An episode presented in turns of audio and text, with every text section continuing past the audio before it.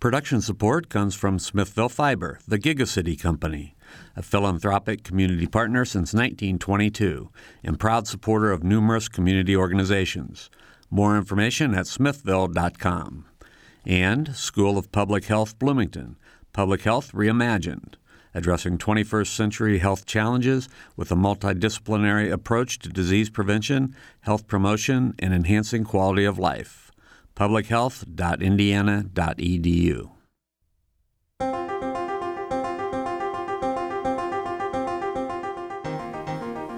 From the Milton Metz studio in the Radio TV building at Indiana University, welcome to Noon Edition.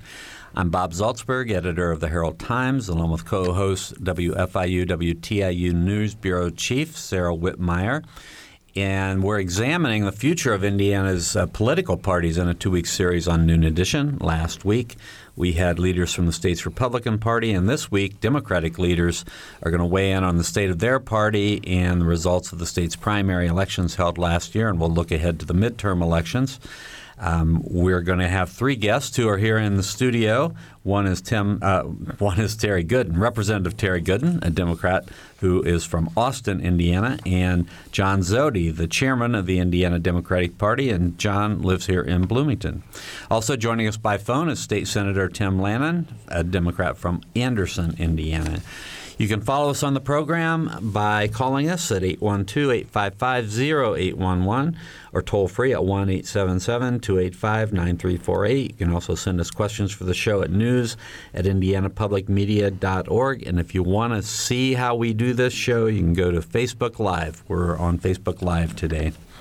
So I wanted to ask uh, John Zody first. So, uh, John, Chairman Zody, how, how what is the state of the Democratic Party? Well, the state is good, and thanks for having us on, uh, Bob and Sarah. It's good to be here. Uh, good to be in Bloomington for the afternoon.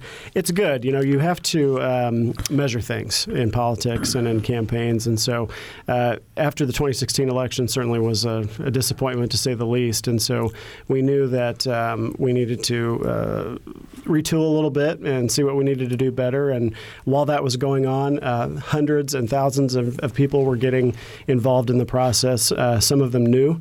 And so people were registering voters, going to rallies, uh, signing up to volunteer. And so we started putting in place um, more opportunities for people to get involved. It's up to us as the state Democratic Party to get people involved in our political process so that they can then help our candidates who then can get in office and do things that, that reflect our values in the Democratic Party. That's why we do what we do. Um, and so as we started tracking those numbers, how many new volunteers do we have signed up? How many more people are retraining?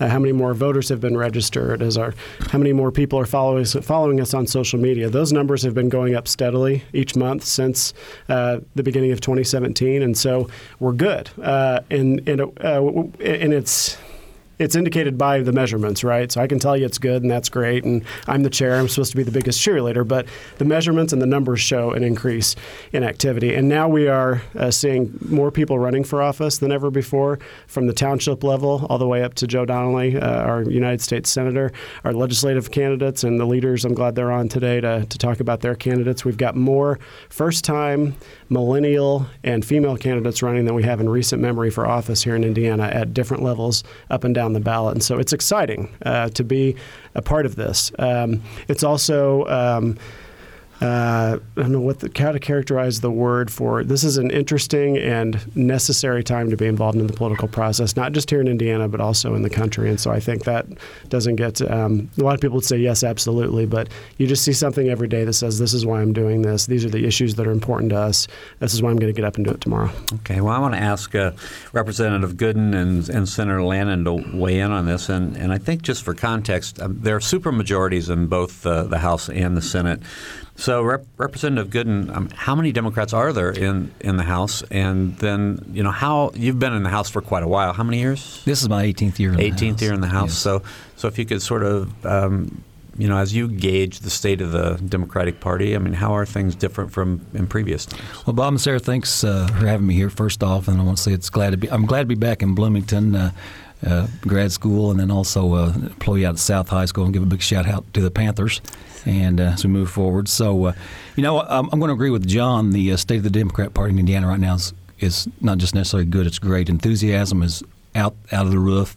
we have 90 candidates across the state of Indiana this year in, in state house and legislative seats, and a large group of those candidates, as John pointed out, uh, are millennials, and uh, more importantly, a lot of those folks are women and uh, people of color. So uh, that's what's exciting about it. People are getting excited about the process. They're getting excited about the, what the Democrat Party stands for and about who they fight for. And more people are ready to take up the mantle and start the fight.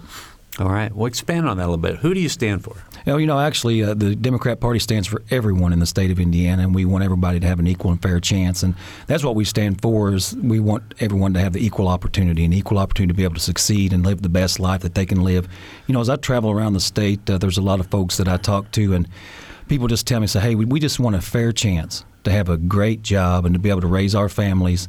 in an environment in, in a in a state that our kids can have a better opportunity and a better life than what we have right now. And so that's what the Democrat Party stands for: is all of those people and all Hoosiers across the state of Indiana, and a fair and equal chance. And we also stand for a strong educational system.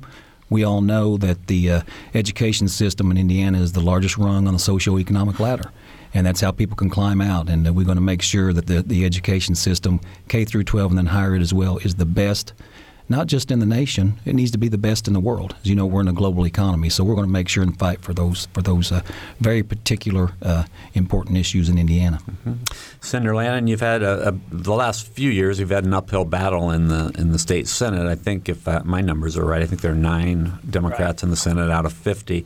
Um, so uh, again, from your perspective, and you're a longtime senator, and you've been in leadership up there. How how do you think the party is, is looking now, and how do you you know how do you fight this uphill battle in, in Indiana?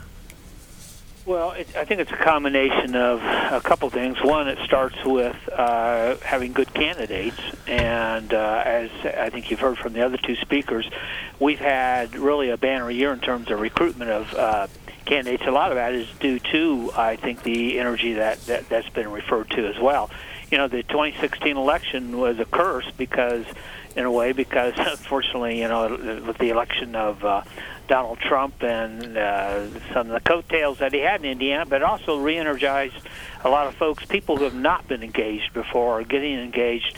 And just like uh, Leader Goodin talked about there, we too have almost a record number of of candidates uh, out of the 25 senators that are up. We have 22 candidates and most of them are first-time candidates. Uh, we only have three incumbents. Uh, you know, we only have nine members. Only uh, out of the 25 seats that are up, only three are actually uh, Democratic incumbents. So we've got room to move and to increase this in this election. Uh, and it starts with having good quality candidates. We've been able to uh, to have that, and then then it, it includes having a message. And and I think you know, the message is uh, there's dysfunction in the Republican Party. You look at what happened this last session; they couldn't even finish the session on time, uh, and they have super majorities and they have every office, you know, at the state house, and still yet they stepped on themselves come the last day of session. And, and couldn't finish the uh, work on time and had to force the taxpayers to pay for a, a ridiculous one-day special session cost tens of thousands of dollars and, and totally unnecessary. Uh, this is what happens when you have an imbalance of power, and that exists at the Indiana State House. It's not good for uh, the functioning of the state house. It's not good for democracy. And it's not good for the state of Indiana. But we have to have a message, and it is. And the message is we need to move forward in this state. Indiana has been stuck underneath the domination of the Republican Party. Uh, we can't even uh, we can't address reforms when it comes to redistricting in the state of Indiana. No wonder we have an uphill battle. They've rigged the system. They've drawn these lines. They've gerrymandered uh, the the lines so severely because they want to cling to this power. Well, it's time for the, them to to, for the people to see what's going on, and we think there's a message that can be constituted. We need to move Indiana forward. We're stuck, and we need to move forward.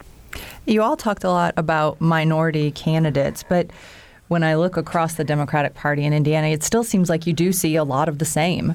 Um, I'm wondering if you guys can talk about just like diversity in the current leadership, and is the party changing? John? I believe it is, um, and we you know we've got great elected officials here in our in our Democrats. Uh, we had um, quite a few legislators retire this year, and we'll see some some new folks come in there. But certainly the incumbents at the state house uh, do a lot of good for the state of Indiana. Uh, some of them have been there for a while. Some of them are, are newly serving, so we're certainly very proud of them. And we are seeing new candidates come out. Uh, uh, uh, Representative Goodin mentioned uh, that uh, our candidates for statewide office, um, I think we've got uh, a very diverse ticket uh, running for state auditor, state treasurer, and uh, and Secretary of State. The um, majority of our congressional nominees in our nine districts are, are women. Um, two of those folks running are women of color, um, and so and then on on down the ballot in our in our state legislative races and on down, you see new folks getting out and and, and running, and we've got um, training programs and leadership development programs within the party uh, that are very diverse, and so we're seeing that bench being built, uh, and that that bench is more diverse every year. Every every year we we bring in a new class of folks that we're training. They're more and more diverse, which is what we need to do to grow as a party. Mm-hmm. Did you want to add? As, I can add to that, Sarah. As a matter of fact, we, uh, as as the uh, new leader there in the House, uh, we made it a very important point that uh, our uh, leadership reflected the state of Indiana. As a matter of fact, uh, my assistant floor leader is, is, a lady, Linda Lawson, and our caucus chairman is John Bartlett, an Afri- African American out of Indianapolis. So we want to make sure that all voices are heard, and it's great to be at the table, and it's great to be able to have have the part of the conversation, and we want to make that an important part. Yeah, and, and from, of course, the Democratic side, uh, four out of nine of our members are African American. My assistant leader is uh, uh, State Senator Jean Breaux, who's an African American uh, from the Indianapolis area. But we're always looking. We, uh, your, your point's well taken. We need to be diverse. Uh, diversity adds to our uh, greatness in this state. Uh, I note that on the opposite side of uh, the aisle, uh, there are no members of color whatsoever. I think uh, in the House or the Senate, isn't that right, Terry? In the House, uh, I think you're correct. Yes, sir. And so, so uh, you know, the, the Democratic Party has been historically, of course, uh, for many years now, decades now, the party which has embraced diversity. will continue to do that going forward.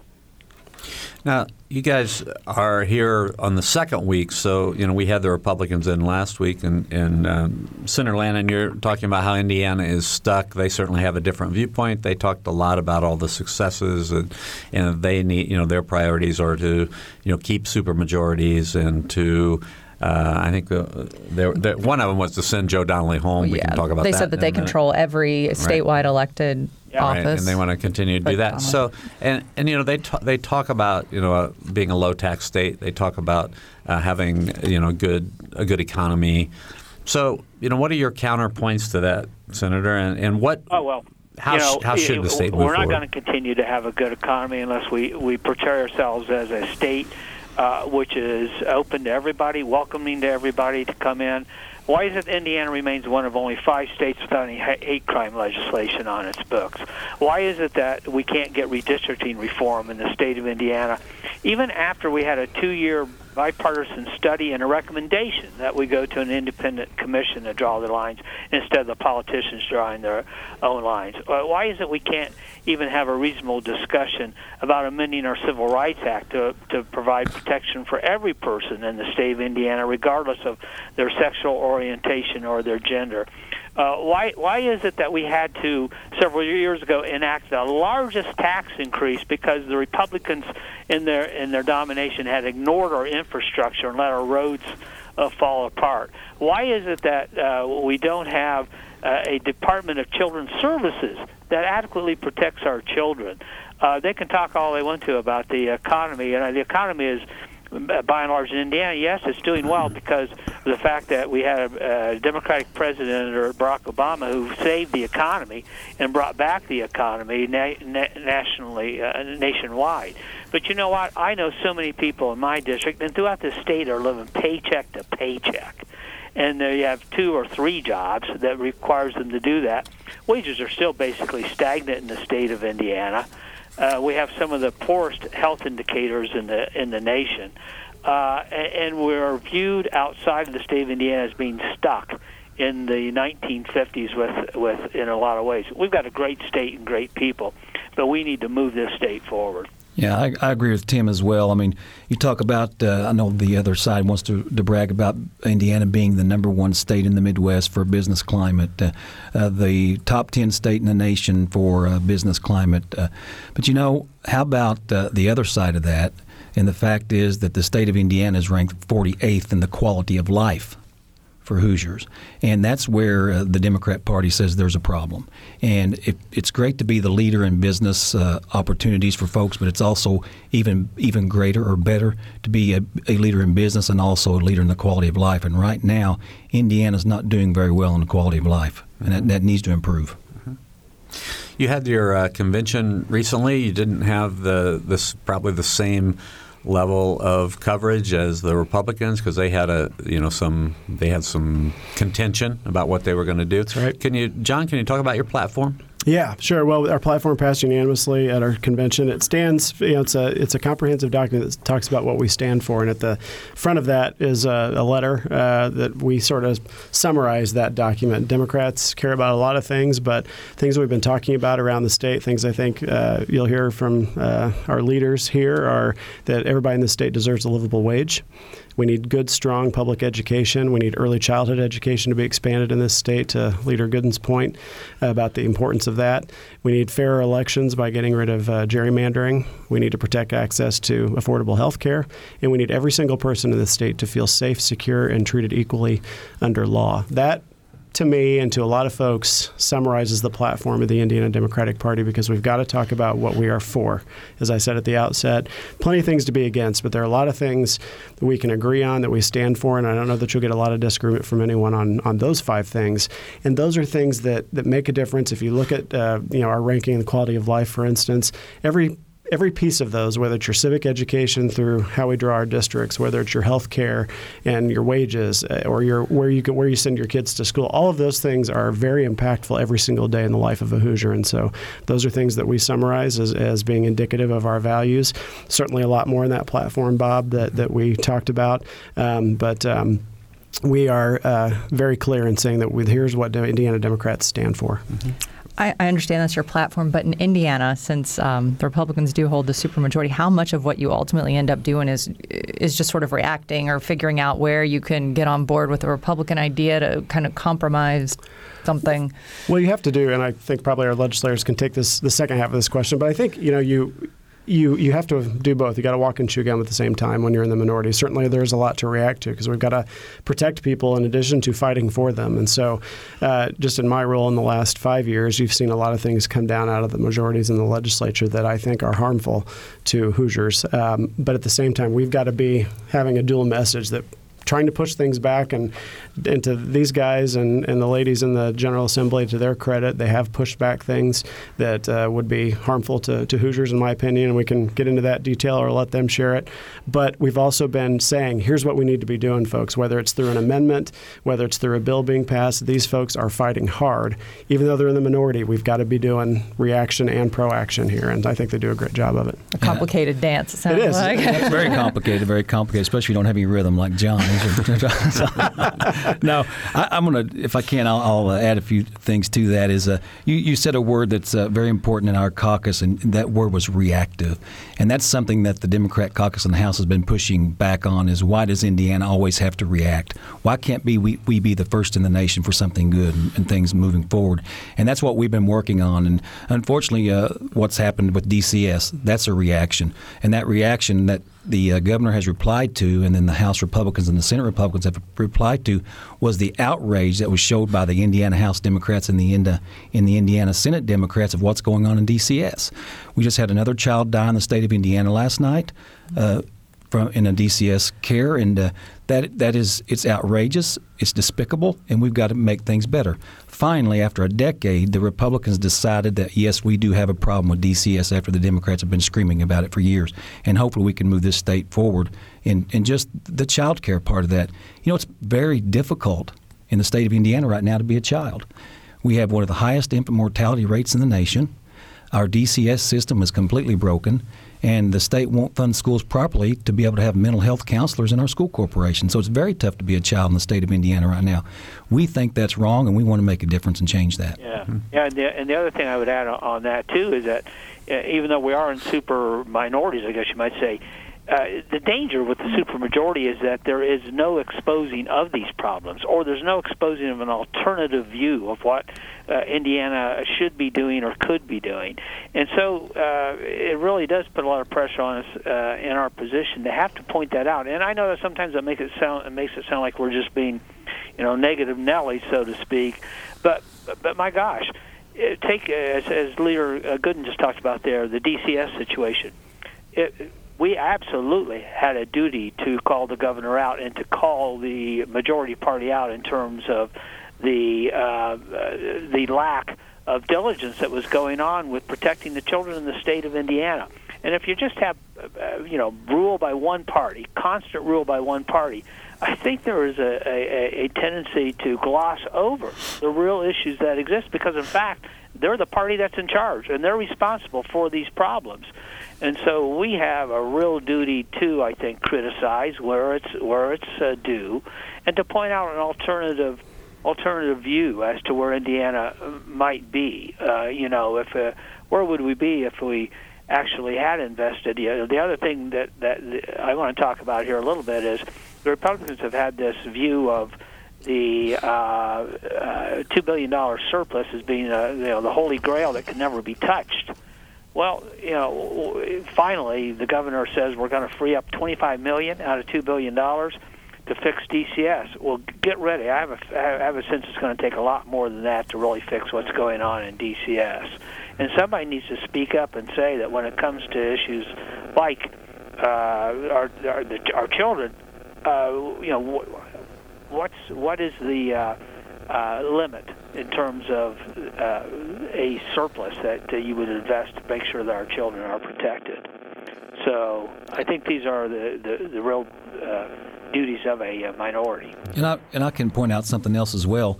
Uh, another way to be proactive is in school safety. the House Democrats have pointed out that hey, we need to put together a permanent summer study committee for the legislators and those people in charge and those people um, in charge of keeping our schools safe to be able to meet, talk about what's going on, not just in the nation but around the world. Uh, the House uh, Republican majority uh, has decided they don't need that we don't need to do that. That school safety is yeah. good enough in the state of Indiana. And you know, I'm, it's it's a, it's a funny situation, and we talk about this when we, we talk about how things are always just good enough and we always always have to react. But the reality is this: you always must be vigilant and there's always room for improvement. You know, let's just put it in sports talk if we can. The Philadelphia Eagles won the Super Bowl. I guarantee you, after they won the Super Bowl, they didn't sit back and say, "Okay, we're going to win it next year too because we got the best team in the world." They were const- They started the next day looking at how to change plans, how to how to make new plays, how to make sure that they were the best. And the state of Indiana should do the same thing when it comes to school safety. We should not rest on our laurels. And I will say this, and we've been the House Democrat Caucus has been a part of this. We are one of the, the states the, on the leading edge of school safety, but we can always do better and we can't rest on our laurels. All right, that was uh, Representative Terry Goodin, who happens to be a superintendent of schools, so he's talking about school safety. Uh, you're listening to Noon Edition. We have our second week in a row where we're talking about politics in Indiana. We had the Republicans last week. This week we're talking to the Democrats. We're going to have to take a short break. We'll be right back.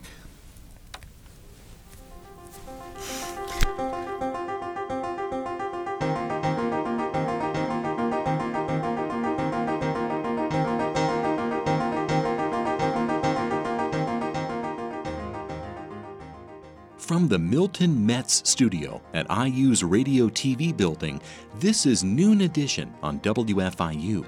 Production support comes from Smithville Fiber, online at smithville.com, and IU School of Public Health Bloomington, online at publichealth.indiana.edu. WFIU News covers South Central Indiana and the state throughout the day at WFIUnews.org and on Twitter at WFIU News. You can watch unfiltered video of breaking stories on Facebook Live. And you can get a digest of all the day's top stories delivered to your inbox each afternoon. It's a free and easy way to stay on top of the headlines, plus the in depth audio, video, and print news stories you can't find anywhere else.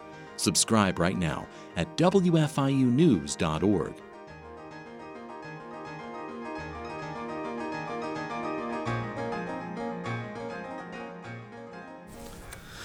Welcome back to Noon Edition. I'm Bob Zaltsberg from the Herald Times, along with Sarah Wittmeyer from WFIU and WTIU. We are in our second week of looking at politics in the state of Indiana. We had the Republicans uh, represented last week. This week, we're talking with the leaders of the Indiana uh, Legislative Caucus for the Democrats, State Senator Tim Lanane from Anderson and State Representative Terry Goodin from Austin. And also here in the studio with us is John Zody, the chairman of the Indiana Democratic Party. If you want to give us a call to uh, participate in the show today, Call us at 812 855 0811 or toll free at 1 877 285 9348. You can also send us questions for the show at news at indianapublicmedia.org. You can also follow us on Twitter at Noon Edition, and today we're on Facebook Live. So, Sarah, you wanted to follow up on DCS. Well, I just wanted to ask you, Senator Lanane, just how you think issues related to DCS might play out this session and if um, doing something about DCS is one of your legislative priorities. Well, it, it, it, it has to be. Uh, we cannot continue to have a DCS which is not adequately protecting our children. I said this in our last session. I didn't think we should have left uh, session without knowing that there was a firm plan in place to correct the problems. Uh, now it turns out, and uh, you'll give the governor credit, he was frank about this. Uh, apparently, we've had four previous studies about problems with the DCS. A whole list of recommendations have been made, and we've only implemented like half of them. So we need to know exactly what those further recommendations are that need to occur and, and how they uh, uh, can happen in this next session. So it, it will be, in my opinion, a issue which should be and must be front and center for sure. And I know that there will be uh, legislative action that will have to be taken uh, to to fix what is going on with DCS. It's a budget year, so obviously this has got to go right to the top of the list of our budget priorities. Is how do we continue? How do we make sure that we truly are protecting the children of the state of Indiana? I have a sense it relates back to also the opioid uh, crisis situation in the state of Indiana. So those are sort of uh, twin crises, I guess. Hand in hand, we'll have to deal with those. What what is the the Democratic um, what are your ideas on the opioid crisis? What what can we do? You know, really, as we talk about the opioid crisis, and one of my areas has been one of the hardest hit in the state, we have to talk about restoring hope, and we've got to talk about mental health. Yeah. Um, you cannot talk about fixing the opioid crisis within the same sentence, not right. say or use the word mental health. In the state of Indiana, over the last decade, the mental health services have been cut drastically, right. and uh, you know, there's always a cause and effect relationship uh, in the science world, and no one can deny or doubt that the the uh, effect of the cause of cutting mental health programs across the state of Indiana has to be the problems that we have going on right now. And I want to relate this back to a conversation we had earlier. This is a, this this whole conversation we're talking about is also about the quality of life in Indiana. And uh, once again, they can brag about having the best business climate. When we talk about the quality of life, where Indiana is one of the leading states with opioid addicted uh, employees and opioid addicted citizens, Indiana has, as we said, uh, repeating ourselves, the uh, huge uh, infant mortality rate, which is terrible. We talk about children dying in DCS. When will these folks wake up and say that Indiana can do better? We need to move Indiana forward. And as Tim said earlier, uh, Leader Lanane, Indiana is stuck, and we've got to make sure that we get out of the mud and move forward. We're going to talk more about uh, the state because we are fortunate to have both uh, the leader, Democratic leaders of the House and Senate here with us today. But I want to turn to John Zody and talk about, you know, the big race on the ballot. The biggest race on the ballot mm-hmm. is for U.S. Senate. Uh, Joe Donnelly, when the Republicans were here last week, they said one of their main, Kyle Hupfer said one of his main goals was to send Joe Donnelly home. Uh, they had the Republicans had a very raucous primary season. So how how is the race looking to you heading into to this uh, this midterm? Well, I guess I'll start by saying uh, that uh, if we're talking about sending people home, they might want to send Mike Braun back home from D.C. because he seems to have been there more than he's been in Indiana since the primary election. So I'll use this opportunity to talk about where people have been since the primary. And uh, Joe Donnelly's been right here uh, working uh, every day. He's back in Indiana. Certainly, he's got to be in, in Washington uh, in the Senate. but he is the hardest working person I've ever met. Uh, he has visited every county in this state uh, every year for the last four years. He focuses on things like uh, making sure our veterans, uh, after they come home, that they have access to uh, the appropriate services that they need to have their next phase of life be one where they can thrive. He uh, is there protecting health care for millions and millions of people. He is uh, protecting working families through his work, even when he was in the House. Uh, and so everything Joe Donnelly is doing is, is common sense oriented things that's, they're going to make a positive impact on the lives of people in Indiana. That's where the race is. He's hanging in well. Um, in the race, as far as the state of the race goes, is all the metrics that we talked about earlier for uh, volunteers and fundraising and campaign organization are going very, very well. Um, and certainly, uh, no one is is denying it as a targeted race, uh, and he is he is vulnerable. But uh, we knew that going in. He knew that going in. He's he's running a strong race, and I think he's going to be reelected in November.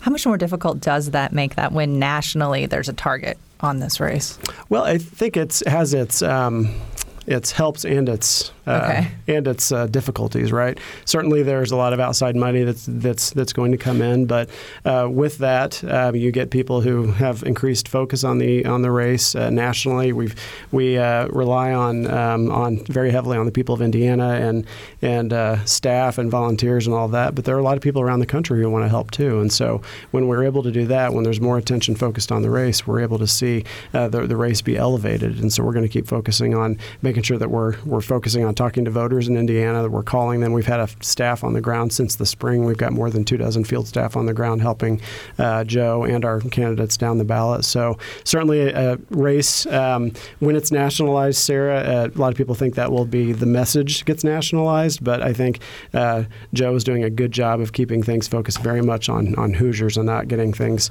sort of pulled back and nationalized like folks are trying to do in Washington.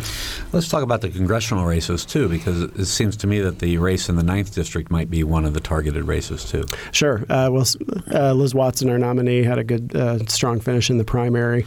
Uh, having worked in this district myself and living here, um, certainly it's on my mind a lot.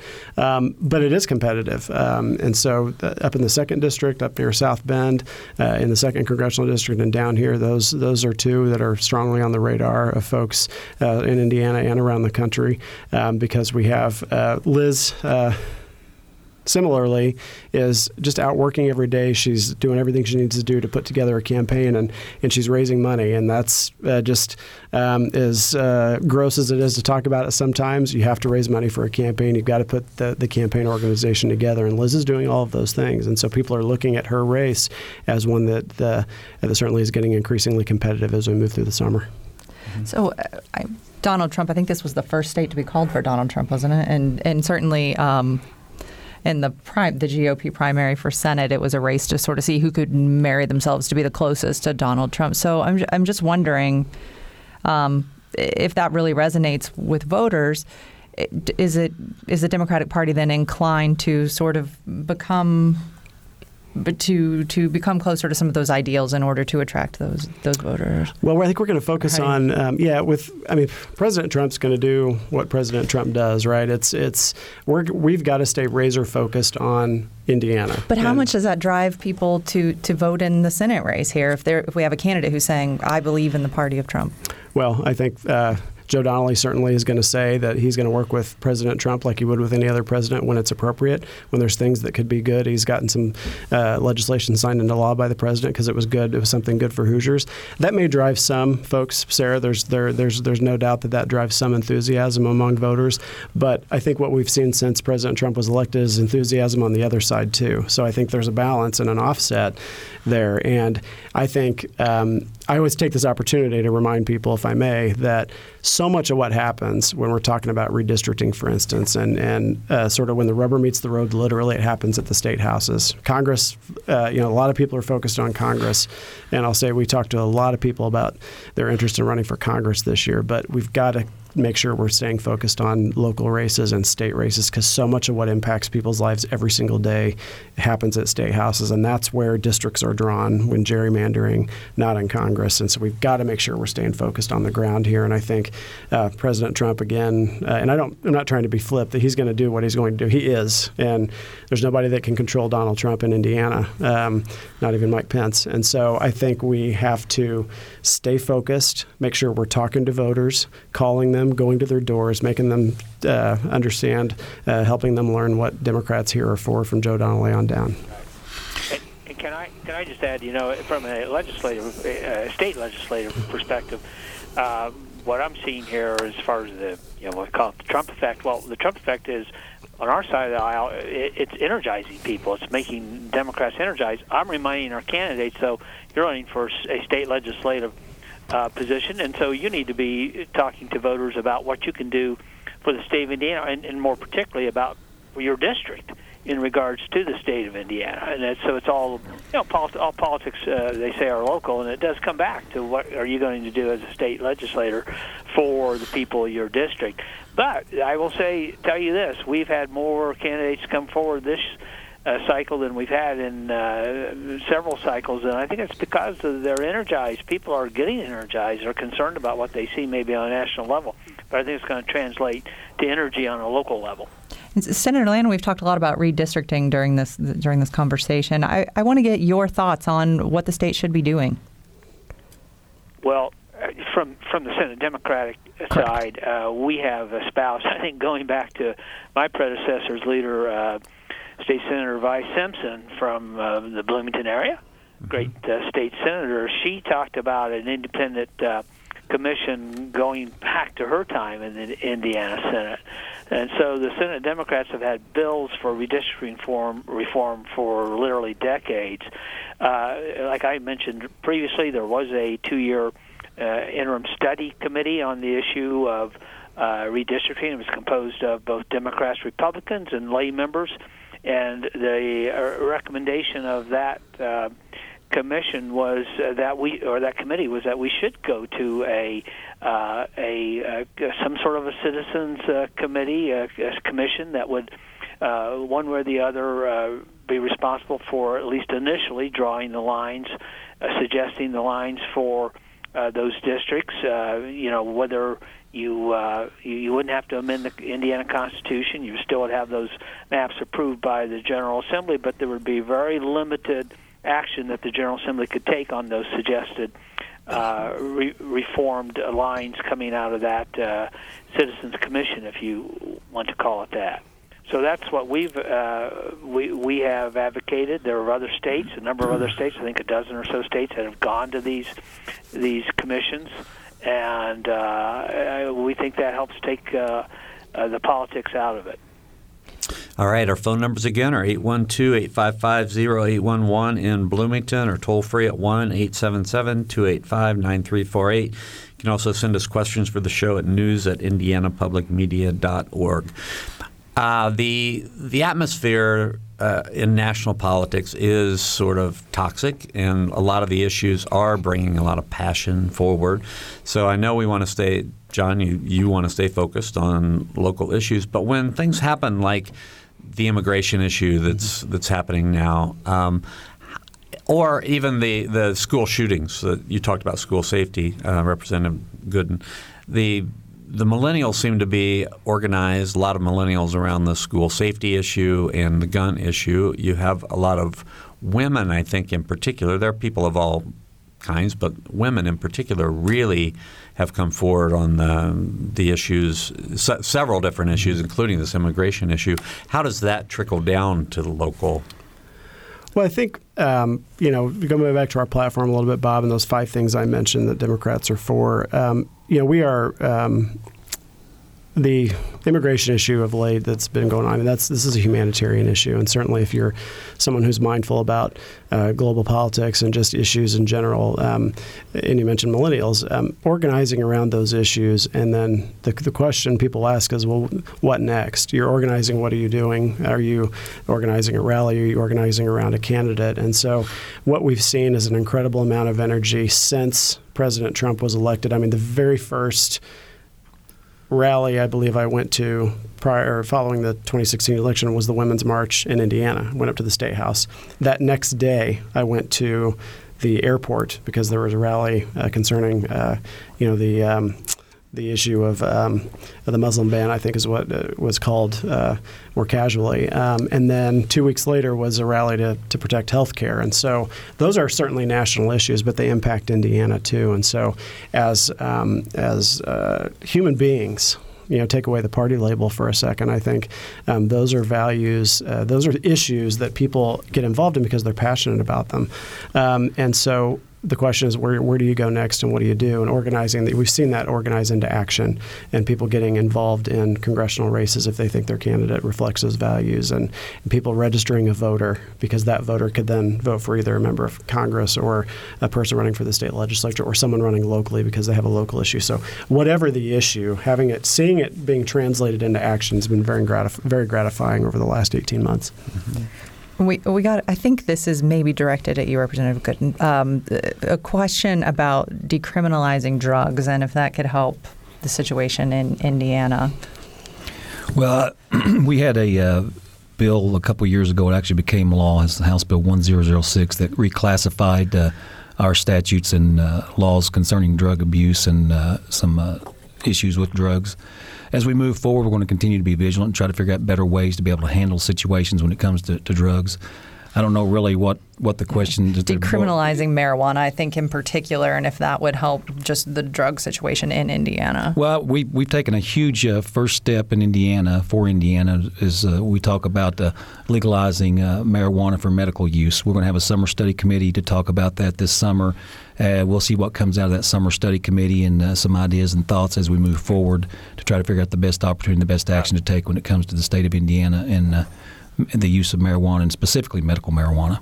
I, I might just add uh, to what Terry said there too that uh, this is another example of the minority party weighing in way before the majority party does. As, as uh, I think it's probably well known, uh, State Senator, Democratic State Senator Karen Tallian has been on the forefront of this issue of reasonable marijuana reform. Uh, she's had bills to uh, suggest we certainly ought to take a look at medical marijuana, but also uh, other reforms in that in that regard. She's had trouble getting hearings on those uh, out of the uh, Republican Senate, but. Uh, uh, there's another example of the role of a minority party is to uh, suggest things which, which, for whatever reason, well, in this case, because you have a very conservative uh, Republican Party, and, and certainly that's the case in the Indiana Senate, uh, you have to push them along uh, you know, they didn't want to even legalize CBD oil until uh, this last session when it became abundantly apparent that there was no harm with the substance and it could help a lot of people.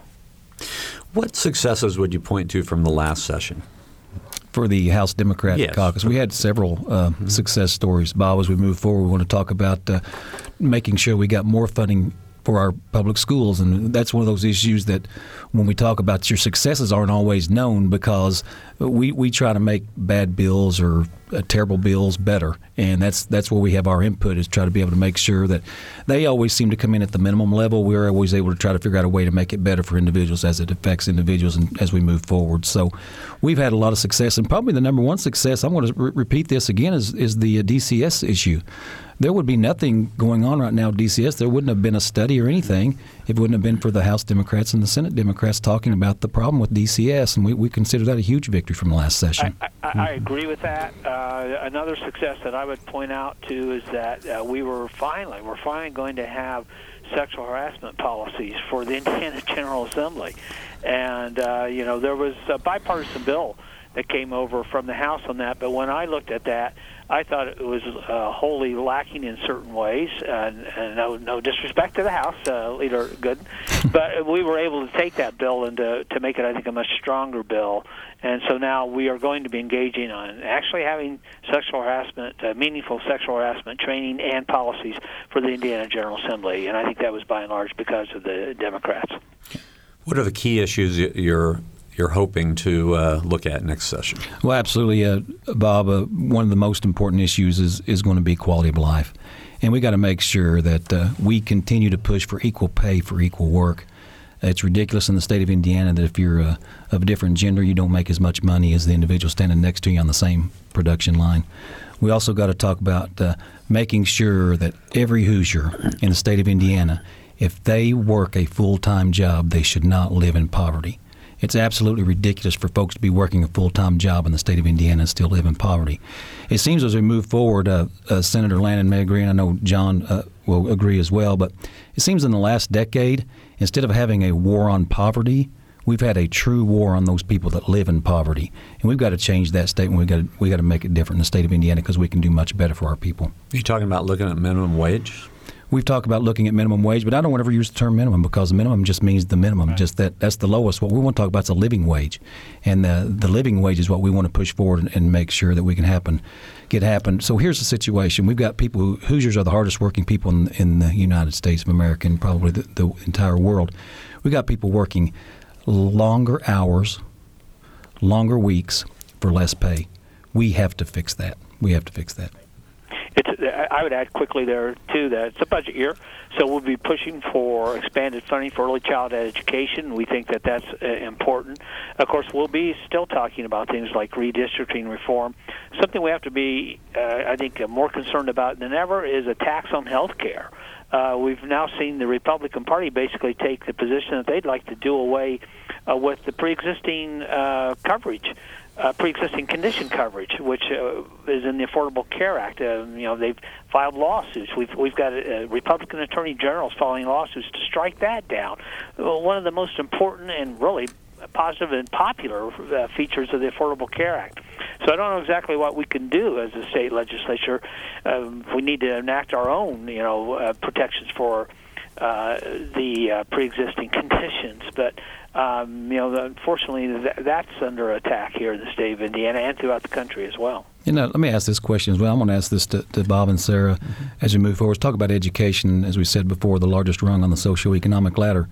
Why is it that we're in 2018 and we are still a state that is looking at early childhood education as a pilot program? To me, that just makes no sense whatsoever. And that's when we talk about really Indiana's doing the best that it can. No, Indiana's not. We can do much better. Well, I you know I don't I don't usually answer questions on here, but I will say that I have written editorials that have posed a similar question.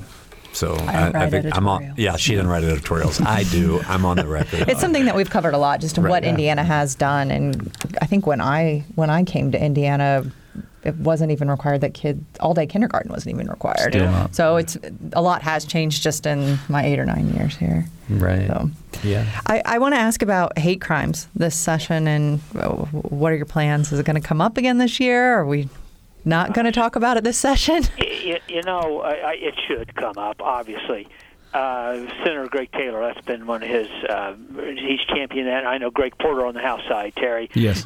You, you can't help but be dis- a little discouraged because here we get, we even move forward with what we think is bipartisan support for a hate crime. Take us off that list of only five states without it. And for whatever reason, it gets squelched when the re- when the majority party gets its hands on it. We'll continue to fight for it. Uh, maybe this will be next next year will be the year that we finally uh, have true meaningful hate crime legislation. Uh, there's no excuse for it. Absolutely no excuse for why we we can't uh, adopt that legislation. So you said it's even been you've had bipartisan support. I mean, when you look at it, can you point to something that really is just a real sticking point that we can't seem to get anything passed? Because well, how many years now has it been in a row? That- oh, it's it's been five or six years. It seems like, and somebody somewhere seems to find some way to say we don't need it for whatever reason, that the judges can already do these things. Um, uh, you know, I, I, to me, it, it's just baffling that we're not able to pass this. Uh, we know we do need a hate crimes bill in this day and age, unfortunately, in the age of Trump, and. Uh, we so there's there's really just no excuse, but for whatever reason, it seems to get uh, bottled up or squelched at the last minute.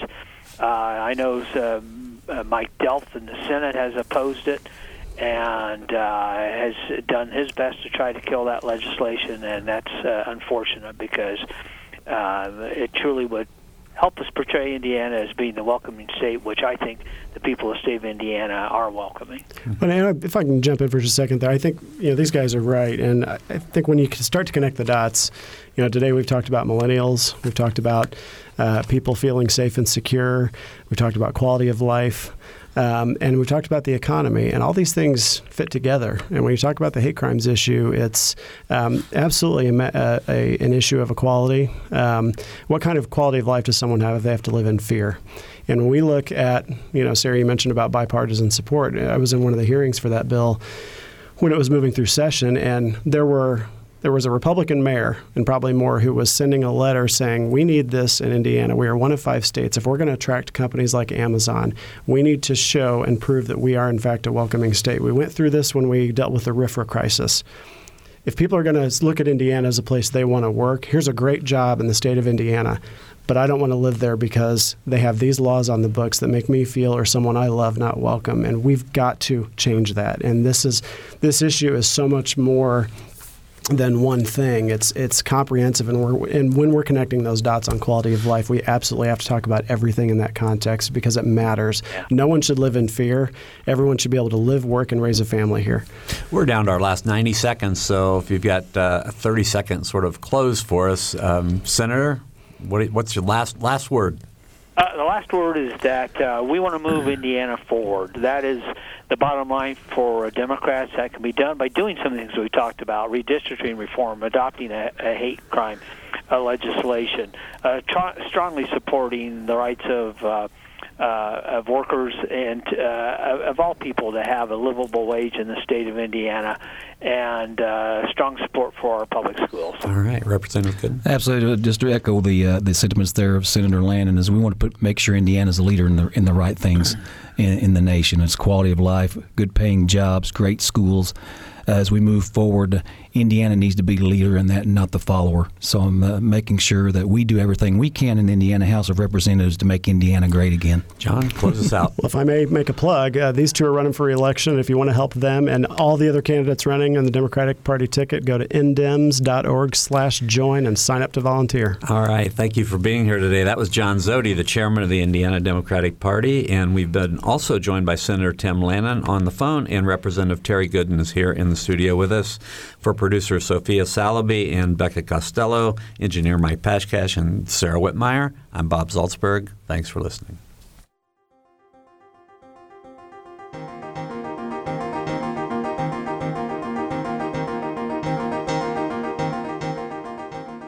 Noon Edition is a production of WFIU and the Herald Times.